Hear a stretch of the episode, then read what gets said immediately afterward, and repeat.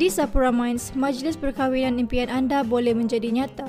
Dewan Agam di Sapura Mines mampu memuatkan sehingga 2,000 jemputan. Besar atau kecil majlis idaman anda, Sapura Mines mampu merealisasikannya. Kawasan parkir yang disediakan amat luas bagi menempatkan kesemua hadirin pada hari istimewa anda. Anda juga boleh memilih caterer pilihan bagi menepati cita rasa terkini. Untuk makluman lanjut, sila layari sapuraproperty.com.my sapura p r o p e r t y.com.my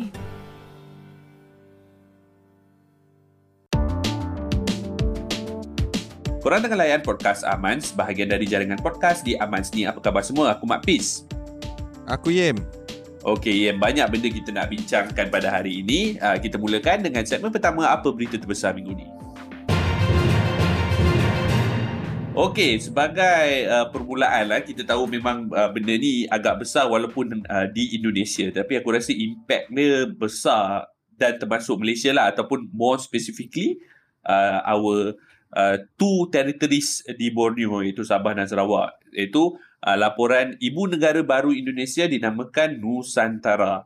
Dan kita tahu uh, dalam laporan ini Ibu, Ibu Negara uh, Baru Indonesia kini dalam fasa pembangunan rancak di Kalimantan Timur dan akan dinamakan sebagai Nusantara. Ini lapor media uh, di Indonesia lah. So pemilihan nama itu telah diumumkan oleh Menteri Perancangan Pembangunan Indonesia Suharso Manuarfa yang menurutnya telah disahkan oleh Presiden Joko Widodo. So nama is is one thing but aku rasa uh, yang kita nak bincang ni is how much uh, it will uh, affect uh, growth especially in the in the Kalimantan areas and also the basically the Borneo Island. Dan kalau kita lihat uh, it is quite in, intriguing dan menarik sebab kalau kita tengok uh, Jakarta is actually you know we are we are separated by sea right? So Nusantara ni means uh, we will be on the same island with uh, Indonesia's capital and it's quite big sebab Indonesia ni boleh dikatakan ASEAN superpower lah. So what, what's your take on the uh, this latest development? Aku rasa um, uh, kita kena tengok yang flooding area punya map tu coastal map um, apa nama uh, website yang aku bilang oh. beberapa episod lepas um, coastal.climatecentral.org dan kalau kau pergi coastal.climatecentral.org kau akan dapat lihat uh, setiap uh, loki- location yang yang akan mengalami banjir. Hmm. One thing uh, yang kita kena sebut macam dekat Malaysia ni um, most of our power plants are at the coast tau. Hmm. So sama ada dekat Paka, Kertih ataupun bersisir, okay? And then most of our population is also living at the coast. Maknanya apa tau? Macam uh, orang duduk Kelang, nah, um, Lumut, lah. um, Kuantan, ya, Kuala Terengganu, um, Kota Baru dan sebagainya. And then you start to realize that we are going through a climate change and climate crisis and then uh, there's no way of stopping this and then you can see people coming in closer and closer and closer and well, at the end of the day we are going to lose 2 to 3 kilometers worth of seashore if anything kalau bukan pasal erosion ataupun uh, kenaikan apa nama paras uh, air, laut. air laut it's about flooding hmm. annual flooding and of course when you talk about um, the issue of uh, macam macam uh, dekat Klang, dekat Dengkil, uh, Meru, itu semua every year memang ada flood lah. Macam Jakarta, it's it's combo. Not only are they faced with this kind of uh, annual flooding and all this, you are also facing a situation where it is literally sinking. Tengah tenggelam. Every year they lose like 2 to 3 cm ke benda entah. I mean you can cross check on me on this information. But yes, every year they are losing ground. They are literally sinking. And then if you've been to Jakarta, I worked in Jakarta for close to one year. Masa aku kerja CMB dulu. Hmm. It's like it's a it's a joke. Every single area ada je pothole and the pothole is falling into abyss. Nothingness kat bawah tu, bro. Uh scary yeah. And then people do and, and, and you is, can't have your capital there right? You can't have your capital yes there. yes yes yes. Yes exactly. And and so now the question is um what is the um what is the uh the plan for jakarta? It is going to be um going to be problematic when it comes to how do we move forward for economy like Indonesia a G20 economy to be more productive. And now they move to Borneo, they go to a very higher place, maknanya Ah. going to be protected in terms of earthquake, in terms of flooding, in terms of all this, and then they name themselves after their own heritage, iaitu Nusantara. Ah. Nusantara ni perkataan Sanskrit yang yang lama. Alright? Indonesia is not even the name of that country. Indonesia is a name that was given by the Dutch colonizers. Alright? It was not their own name. Alright? It's not like it's, yang it's not even an anglicized version tau. Macam kalau kau panggil Singapura tu Singapore, Ah. aku faham lah. Ah. Okay, tapi Singapura, Pura is temple, singer is lion. It's a temp- lion's temple or lion's den. And then you name it as Singapura. Okay? So go ahead, man. Go ahead. Because if you want to call it Singapore, it kind of makes sense as well, right? And then you spell Johor, J O H O R E. Ah, boleh. Sure, That is ahead. fine. Yeah. That is fine. Itu anglicization of your original name. Sekarang ni Indonesia is not even an anglicized version of themselves. So we're talking about a very core point here which is apakah tempat di seberang Selat Melaka yang dihinggapi oleh 230 juta umat? Orang apa itu? Nama dia orang Nusantara, babe. At the end of the day. Because they they have identified themselves as Nusantara. Other people call them Indonesians. So this is such a deep, profound, meaningful progression of them rekindling their identity Ah, of who they the are, core. not just as a person, but as a Country. country. It's so profound. And then dekat Malaysia kita pun tengok MACC lah, SPRM lah apa ni. Lepas tu Perdana Menteri, bekas mantan Perdana Menteri boleh curi berbilion-bilion dolar.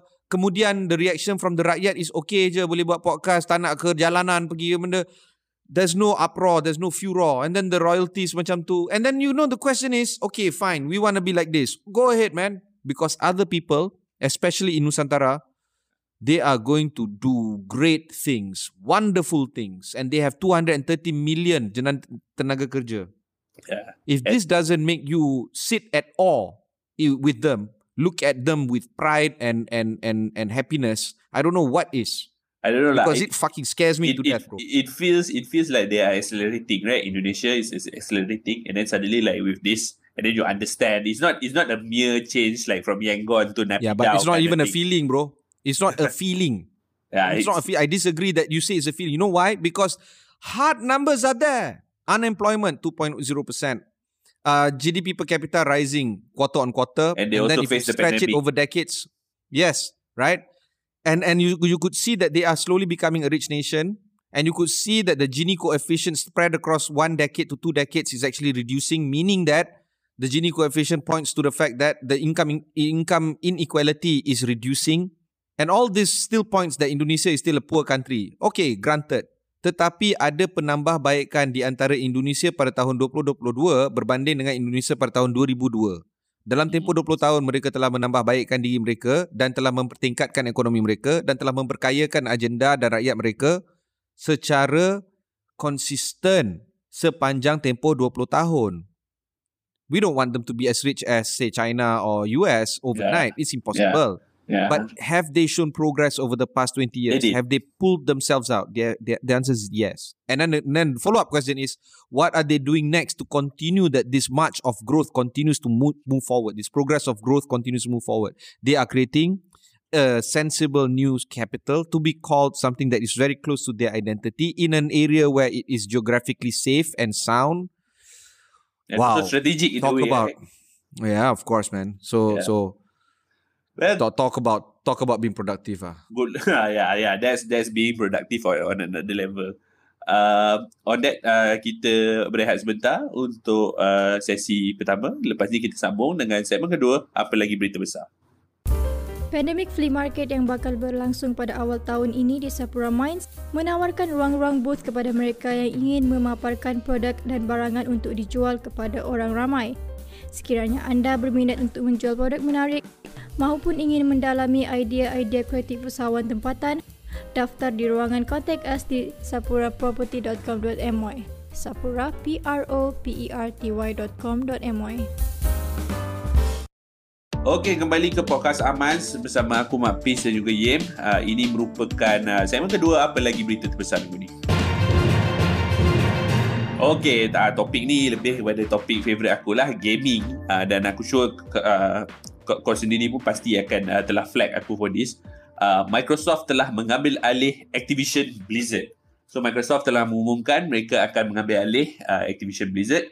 Uh, and and this is the latest company to join Microsoft Gaming after Bethesda dan sebagainya. All these big kan, you can see Microsoft uh, in a series uh, mereka telah membeli beberapa gaming company.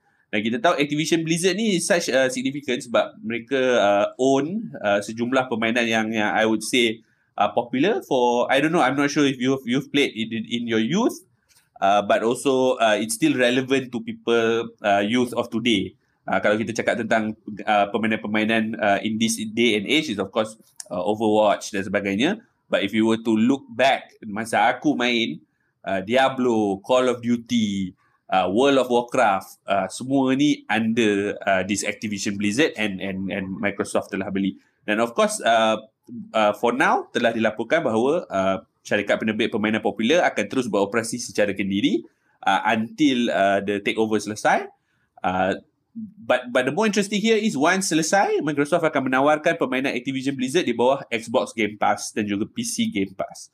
Dan uh, I mean this is after after buying Mojang and Bethesda kan? And aku rasa right after they bought it uh, it just I mean it sparks a lot of uh, articles lah about Microsoft being the next uh, gaming superpower.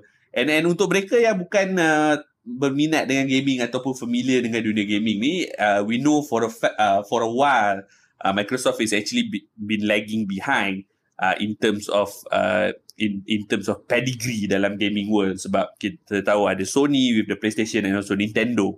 Uh, the current console is of course Nintendo Switch. So uh, what they are doing uh, strategic buys uh, Bethesda permainan like Fallout dan sebagainya uh, this is uh, trying uh, is is is showing ataupun charting the path that uh, Microsoft is going to be a very very big gaming company in the near future. So lepas kita bercakap tentang uh, perkara tersebut, of course, uh, what we want to know is, uh, you know, what's the uh, fate of uh, the competitors because clearly bila Microsoft uh, beli all these uh, uh, companies, uh, they are doing well. Uh, they got an, a very very good library. And kita tahu uh, Activision pun ada beberapa uh, PlayStation punya uh, exclusives. And now it's going to be owned by uh, Microsoft dan juga Xbox which untuk aku aku rasa uh, Sony uh, very uh, should be very worried sebab uh, I think even even right after the announcement uh, there was a significant drop uh, in uh, Sony's share right after the announcement and that shows how big of a purchase uh, benda ni actually. Betul, aku pun setuju. Jadi benda ni memberikan impact yang sangat um, terkesan. Tapi kau tahu tak I mean that's the whole point right? Teknologi dah masuk era perbankan uh, dunia investment dunia gaming dunia mm-hmm. sukan. So in the end technology will run everything. And that's why macam you, you know baru je uh, episod baru ni kan kita ada cerita pasal um, Apple punya nilai ataupun valuation dah dah lepas atau pernah mencecah 3 trilion now with uh, Alibaba and uh, Microsoft and all this, they're, they're touching all these billion, trillion punya amounts because they are in everything. So imagine dulu Microsoft buat, you know, software. Today, what is Microsoft doing? Everything. Everything. So it's just, this is just yet another acquisition to show how powerful tech companies are. And then other entries and other players to come in, it's impossible for them to do so. It's just crazy. So I don't know how to do this, man. In yeah, the end, kita yeah. just roll over and die lah. Bukan, tak boleh buat apa. That's the thing. Just tapi, roll over and just accept your fate lah.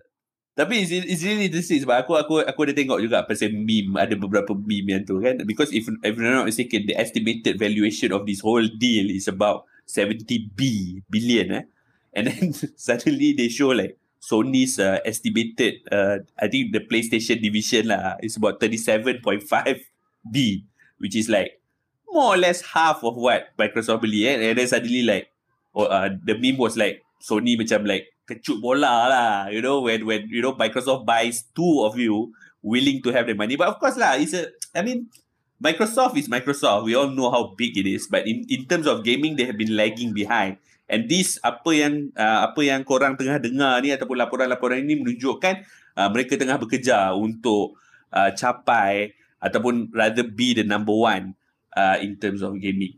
Of course aku dengan Yim uh, akan akan terus continue uh, monitor uh, gaming as part of the tech scene anyways uh, and and will be interested ataupun intrigued to hear what's next uh, for Microsoft. But uh, itu saja untuk sesi kali ini kita uh, berehat sebentar lepas ni kita sambung ke segmen seterusnya teman Amans. Amans Media adalah peneraju kandungan dunia IT dalam bahasa Malaysia. Kami memberi tumpuan terhadap perkembangan dunia IT di dalam dan di luar negara. Kami menghasilkan tutorial dan menggunakan bahasa Malaysia sepenuhnya. Layari amans.my, a m a n z.my hari ini. Okey, kembali ke podcast Amans bersama aku Mak Pis dan juga Yem. Seperti biasa, ini adalah uh, segmen ketiga, segmen teman Amans. Dalam segmen ini, aku dan Yem akan uh, membaca email ataupun mendengar soalan yang telah dihantarkan kepada us at amans.my. Ulang sekali lagi, us at amans.my. Uh, aku dengan Yem mengalu-galukan uh, soalan anda dan kita dengarkan uh, soalan untuk uh, sesi teman Amans kali ini. Hai, saya Adam. Baru-baru ini saya ada terbaca laporan TNB yang mereka bakal mewujudkan stesen pengesahan EV atau kenderaan elektrik di Lembah Kelang. Since Yam and Mat Pis banyak sembang pasal EV, adakah this move akan menjadi permulaan kepada penggunaan EV secara meluas? Okey, EV ya. Kita banyak bercakap pasal EV sebenarnya dalam podcast ni kalau kalau pendengar-pendengar setia uh, notice dan uh, Well, uh, laporan tu sebenarnya uh, baru sahaja uh, where kita tahu Tenaga Nasional melalui Tenaga Switchgear uh, ingin membuka stesen pengecasan pertama mereka di bangsa uh, dan dijangka tersedia menjelang 2023 kelak. There's no better place to do uh, stesen uh, pengecasan pertama uh, where aku rasa uh, the highest concentration probably is uh, within that area. Tapi uh, I think I think ya betul. Persoalan ataupun benda yang kita ingin fikirkan ialah Yem ialah uh, now TNB dah get into the game. Uh, TNB becoming uh, shell of sorts, uh, shell Petronas dan sebagainya. Uh, is this kita akan uh, bolehkah kita uh, terus uh, mass usage kan ataupun uh, adakah penggunaan kereta EV ni akan jadi mass uh, disebabkan oleh uh, pembukaan stesen pengecasan seperti ini? Um, dia kena tengok dua benda. First is hmm. uh, market demand, second is uh, infrastructure requirements. Hmm. Market demand is very clear. Semua kereta-kereta uh, luxury semua dah pindah ke EV. Baru hmm. ni aku ada wawancara, aku ada temu ramah um, Volvo CEO uh, hmm. Malaysia. Dan uh, Volvo CEO Malaysia telah pun memberikan uh, gambaran jelas, bukan gambaran, telah memberikan target jelas oleh Volvo hmm. National. Dan benda ni memang well well documented, well Google. Volvo mulai tahun 2025 hmm. akan melaksanakan 50% 50% jualan diorang uh, EV. EV. Okay, and 2025 is just 3 years away. So 50% of their car sales in the next 3 years will hit uh, EV. Alright? And then by 2030, by 2030, semua kereta Volvo di atas jalan semua adalah EV. Itu Volvo. Alright? Hmm. BMW dah keluarkan uh, 330e uh, dah keluarkan 530e alright these IX. are hybrid vehicles. And then iX of course full uh, electric baru je launch dekat Malaysia. Alright and then when you move to uh, Mercedes also hybrid solutions very soon. Right so dari segi luxury market dah ada dah EV solutions. And not just that most of the customers are choosing EV as the primary choice. Okay aku sebagai contoh baru je beli sebuah kereta yang hybrid. Jelas. Hmm. Next, you have to move to the mass market ataupun the the majority of the purchasers. And if you can see, there's a lot of uh, solutions at very very low price point. Yeah, um, hmm. seperti contoh eh, uh, I'm uh, apa uh, seperti contoh um, kereta Nissan, right? Uh, hmm. Nissan Leaf is uh, the clearest example, and then of hmm. course uh, you have all these other um, very cheap cars macam uh, Kono Max ni aku tengah tengok ni Hyundai Kona Electric Hyundai hmm. Kona Electric 150,000 ringgit hmm. Kona E-Max 200,000 Kona E Plus 170,000 Alright so kalau kau nak beli um, Toyota Camry contohnya, Ah. you are in the market to buy a Toyota Camry, uh, then you can actually think about buying a full EV Hybrid. car from Hyundai. Hmm. No, no, no, full, full EV. Hmm. All right. In the end, slowly by the next three to five years, even the mass marketnya solutions are all EV. The only problem that you can see in terms of adoption is the cheap cars. The Hmm. 30,000 Yalah. to 100,000 cars. All right. So your Toyota Vios, uh, Honda uh, City. Honda City, all the way down to Pro 2 uh, solutions. So far, it is still ICE. You know why? Because Hmm. it is still very much um, energy efficient. Because Honda Vios, 5 liters per 100 kilometer. Yeah. Volvo XC90, even with hybrid solution, 9 liters per 100 kilometers with electric vehicle solution hybrid. But- Maknanya but- dengan EV sekali pun it is still Hmm. 9 km 9 liters per 100 kilometer. Berbanding dengan Vios yang full ICE it is still uh 5 liters per 100 kilometer. So it's still half as efficient as a hybrid uh Honda uh, Volvo. Uh, that's a thinking let- that you got to think about. Let- let- let's be honest lah. Aku pun teringin nak kereta hybrid ni and and and I guess a lot of people uh, also have the same thing in their mind lah kalau mampu. Tapi persoalan dia uh, right now macam tadi kau cakap uh, Kona, Hyundai Kona dan sebagainya it's still within the 150,000 it's still those Camry. So senior executive, senior managers dan sebagainya. Uh, do you see EV coming down to probably a Honda Civic level 120,000 or even less than that, less than 100,000? Would would we see a less than 100,000 ringgit uh, EV di Malaysia? not in the near future which brings about the second point infrastructure. So tadi awal tadi kan aku ada cer- cerita pasal permintaan pasaran itu poin nombor satu dan kedua infrastruktur. Jadi pada pada soalan tadi dia tak ada kena-mengena sangat dengan pasaran dia lebih kepada infrastruktur. So kalau kau tengok ada 100 orang dekat uh, Malaysia ni ada memiliki kenderaan daripada 100 orang ni berapa banyak yang memiliki kenderaan luxury? Okay, itu satu hal. And then berapa banyak pula orang yang memiliki uh, kenderaan macam Camry ataupun um, you know 150,000 kind of vehicles lah eh. Mm-hmm. I'm telling you 20 to 30 je maximum ah. Maximum. Okay. Alright, maybe in every 100 maybe ada 5 yang own luxury, maybe ada 15 yang own uh, Camrys maybe. Lagi 80? So it doesn't make sense for you to build an infrastructure to cater for 20. It doesn't make sense. At the end of the Yeah, day, yeah. you still need to cater for the 80. And if the 80 still uses an ICE vehicle, internal combustion engine vehicle, kau tak payah buat nak infrastructure banyak ni. At the end of the day, it still doesn't serve the the the mass market.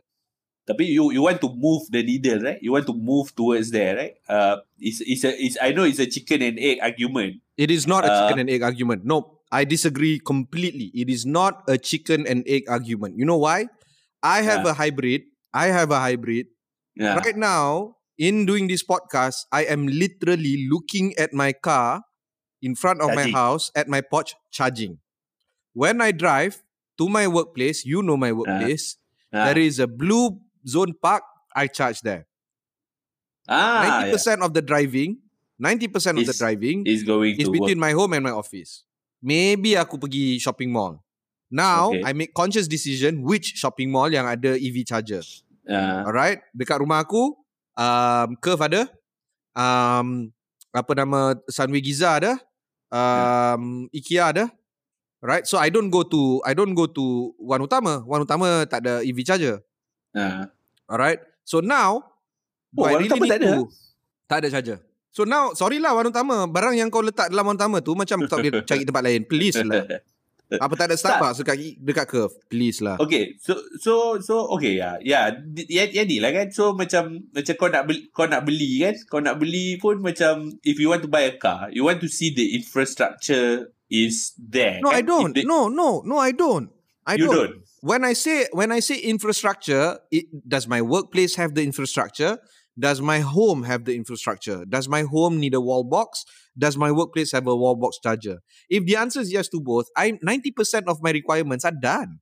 I don't need Hmm. tengah jalan apa semua and it's hybrid it's not full electric so kalau aku nak drive Nah. pergi jauh-jauh pergi Johor Bahru ke Isi Penang minyak ke apa ke isi minyak je lah isi minyak je lah the problem will only come if I have a full EV car and right now full EV is still not viable because of the infrastructure requirements. Tak ada kat Malaysia ni. Ah, ah. so I understand. But the, to say that it is a chicken and egg argument I completely disagree because it is not a chicken and egg argument. Once 80% of the market have EV uh, then you can put the EV charger there. No problem. All right So- that's so why Tesla Tesla they create a new market altogether all together. Ah. completely there is a market out there that has not been tapped and they just went right after it it's like what you know macam um, Blue Ocean lah. blue They ocean just create, macam they create, they create new demand. Yes, they create new demand. Exactly. In 1999, nobody knew what social media was. Hmm. Immediately, they created Friendster. Immediately, suddenly, everybody wants Friendster. Steve Jobs, 2007, showed the first iPad, which is revolutionary in its own right, but it's kind of shitty. Okay, let's face it. The first iPhone was shit. All right, it wasn't until the iPhone 4S, Yeah, right, that was that was to- really It that starts, starts to, to do the thing, right? And after that, the the, the, the app store became something very, very significant. Uh, That is amazing. That is significant. yeah. On that uh, on the argue uh, on the issue of EV ni aku rasa benda ni akan uh, berpanjangan but it's good that we debate we need to uh, raise awareness at least we know what are the issues uh, involved in in creating or rather getting people uh, on board EV Uh, itu saja. Terima kasih banyak-banyak atas soalan berkenaan. Uh, itu untuk sesi tembang namais. Kita berehat sebentar. Lepas ni kita ke segmen seterusnya. Segmen Ramalan atau Nuzul. Kopi. Nadi penggerak dunia moden hari ini. Kopi yang enak dan berkualiti menjadi pasangan sesuai bagi mana-mana majlis sosial maupun formal. Blue Dome Coffee menyajikan kopi ramuan khas dari biji kopi yang premium disediakan dengan rapi oleh barista-barista handalan bagi memastikan setiap hirupan istimewa tanpa bandingan. Kunjungi Instagram ataupun Facebook at Blue Dome Coffee untuk maklumat lanjut. Cari kami di at Blue Dome Coffee hari ini.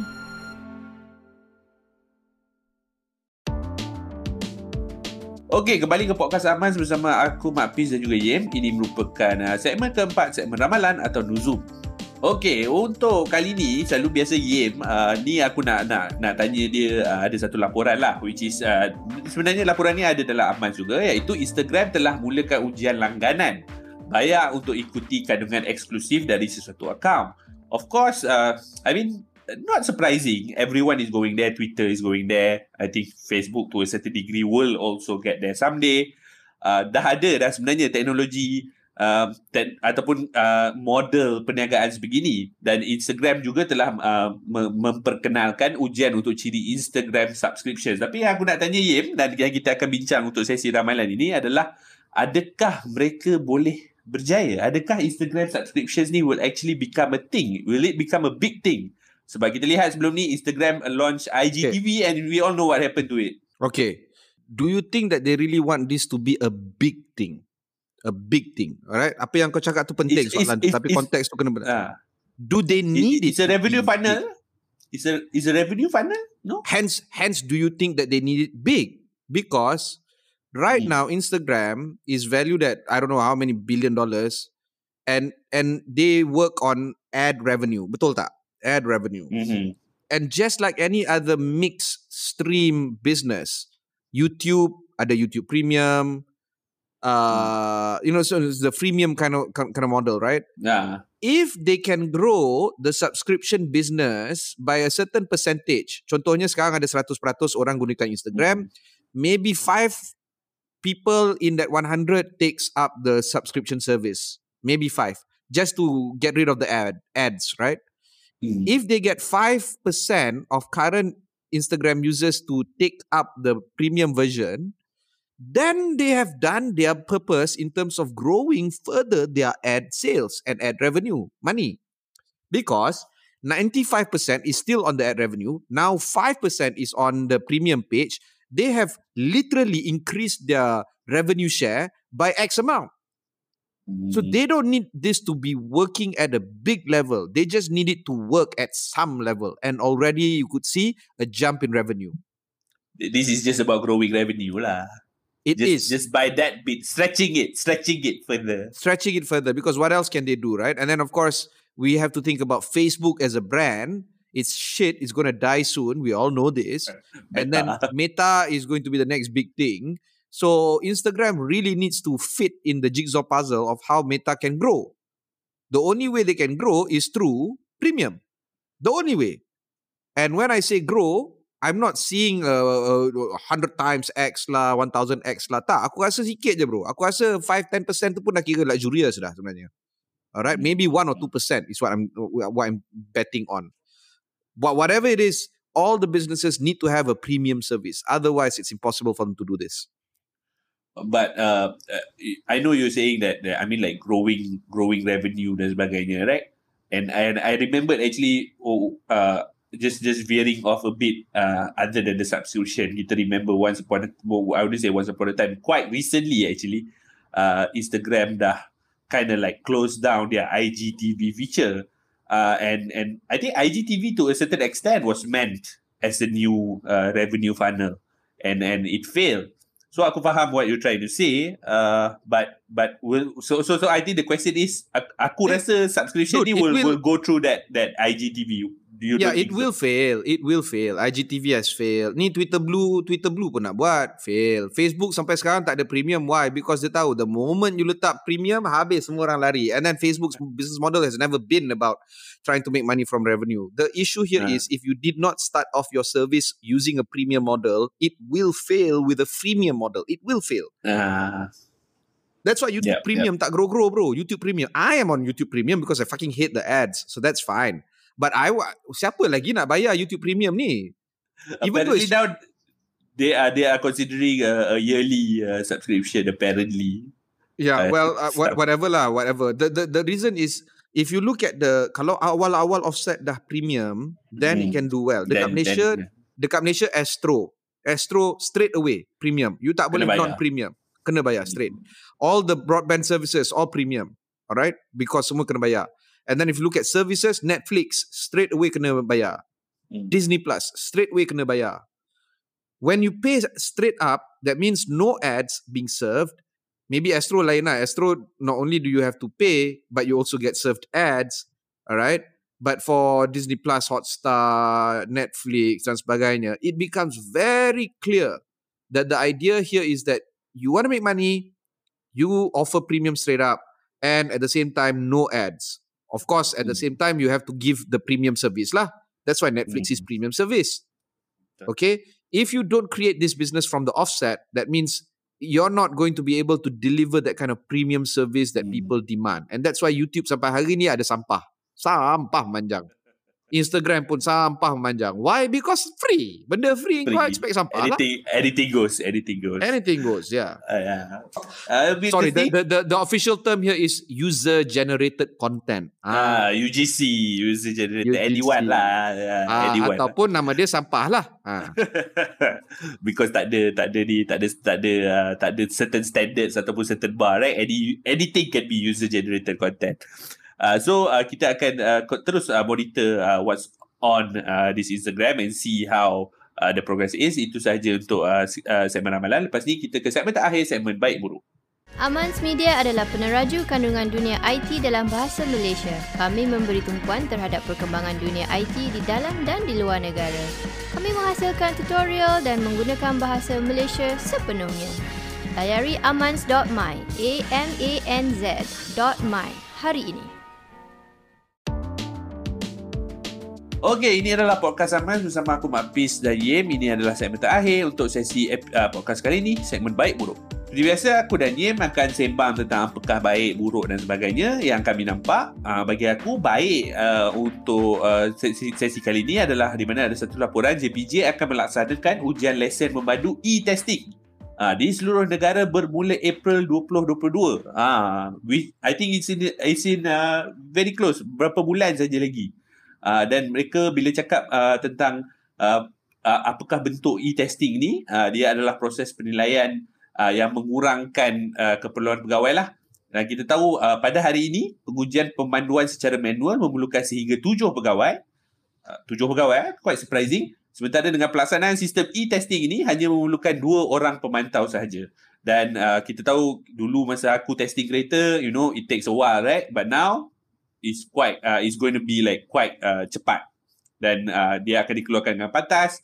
Uh, and at the same time, it uh, increases uh, transparency of uh, JPJ itu sendiri. Uh, itu apa yang uh, baiklah aku rasa. Uh, kau macam mana? Aku baik untuk aku minggu ni uh, Hmm. SC Suruhanjaya Security duk entam Azam Baki sebab dia Bukan dia dah jaga- clear ke? Bukan Dia dah clear, tapi dia clearkan balik. Dia clearkan balik apa yang dia clearkan. Ah, Ya. Jadi eloklah sambil kita mengclear-clearkan masing-masing, ah, ah, isu Azam Baki ni terus berterusan. Okay, now Ya. the question is uh, apa yang akan dijadikan oleh uh, SPRM sekarang? Kononnya SPRM sedang Hmm. menyiasat SC. Uh, ada isu salah guna kuasa. Okay. Uh, Hmm. SC pula sedang menyiasat SPRM. Jadi masing-masing lah Hmm. menyiasat masing-masing. Hmm. Ah uh, baik Bagus dia lah. dekat sini aku adalah clear kau, kau clear aku. ah sebab lagi siap lagi banyak orang nak hentam mengentam, lagi banyak dosa-dosa semua orang ni akan dikeluarkan. So in a way I I like it that way, right? So all the Oh. dosa come out. Lon- Buruk. Lontekkan each other lah. Ha. Londe kan. Buruk atau- Buruk aku rasa aku rasa ah, baru ni ada satu adun daripada Johor nama dia Adun Okay. Okay. Adun Sedili duk meraba dia punya staff. Aduh. Aduh, aku ada terdengar. And then ah jadi staff ni pun dah dah dah Sexual buat report dan lah. sebagainya, sexual harassment, dia raba tetek, raba kemaluan, ah, semua dalam police report. So kau carilah. Buruk kat sini adalah ni. What makes you think you can get away with sexual harassment lah? It's 2022. ah. And then you can say things like, oh ini adalah menjatuhkan image saya sebagai ahli politician. Bullshit you motherfucker. You are a fucking sexual harasser ah. Face Yeah, the face the music Should- ah. sh- shouldn't shouldn't even uh, shouldn't even defend yourself. Don't defend, say sorry and move on. Dah senang. uh, you know, Apa perangai buruk macam ni? tem- Nak sangat ni pergi pelacur lah. Ini staff you tau. sangat. You're supposed to make your own staff feel safe, man. Yeah, So that's, I'm- that's I- I'm very- behavior. I'm very, very upset and very, I find it very disgusting. And then for not many men to speak up against this, and you expect the victim to just be alone in these yeah, allegations. yeah. Come on, man. Ya, Be benda-benda tu actually dia tak dia tak dia tak naik sangat kan. I mean as far as uh, I mean nobody like kecam minta dia resign Tak ada, ataupun tak eject. ada. Tak Actually ada. this kind So of think this kind this kind of person should be like di di di di you know they di hang, report. and esok for I care. Esok kena You know? terus didakwa kan and then lusa tu terus hilang kelayakan. Yeah, exactly. Yeah. Anyway, that's Yeah, my yeah. buruk lah. Yeah, I, I totally agree with you on that. Uh, that's definitely a, a, a buruk uh, in in my eyes as well. Uh, itu saja uh, sekian sahaja sesi podcast Aman untuk kali ini. Uh, seperti biasa, uh, kami mengalu-alukan sebarang uh, maklumat balas, feedback, so- uh, soalan, uh, kritikan uh, dan uh, penambahbaikan dan sebagainya hantarkan ke us at aman.my kami mengalu-alukannya sekian sahaja untuk sesi podcast kali ini kita bertemu lagi di sesi akan datang Amans Media adalah peneraju kandungan dunia IT dalam bahasa Malaysia. Kami memberi tumpuan terhadap perkembangan dunia IT di dalam dan di luar negara. Kami menghasilkan tutorial dan menggunakan bahasa Malaysia sepenuhnya. Layari amans.my, a m a n z.my hari ini. Hey Jamila, laris betul bisnes nasi lemak kau? Kat mana kau jual? Aku jual online lah Raju. Satu Klang Valley aku supply. Eh, macam mana tu? Bukan rumah kau jauh ke? Taklah, aku guna Cloud Kitchen dekat Sapura Mines lah. Cloud Kitchen tu apa? Dekat Cloud Kitchen Sapura Mines, senang. Semua dia dah bagi. Kau nak periuk ke, nak sudip ke, nak oven ke, semua dah ada. Tak payah susah-susah nak beli. Berapa ringgit kau nak bayar ni? Tak mahal pun. Tengoklah bisnes aku macam mana. Jual nasi lemak je pun. Kalau kau nak equipment, semua dia boleh supply. Susah tak masa kau nak apply hari tu? Langsung tak. Aku call kejap je. Terus diorang tolong set up. Dekat mana tadi kau cakap? Dekat Sapura Mines, layari sapuraproperties.com.my kalau kau nak tahu lebih lanjut. Baiklah, sapuraproperties.com.my Okay, thanks Jamila.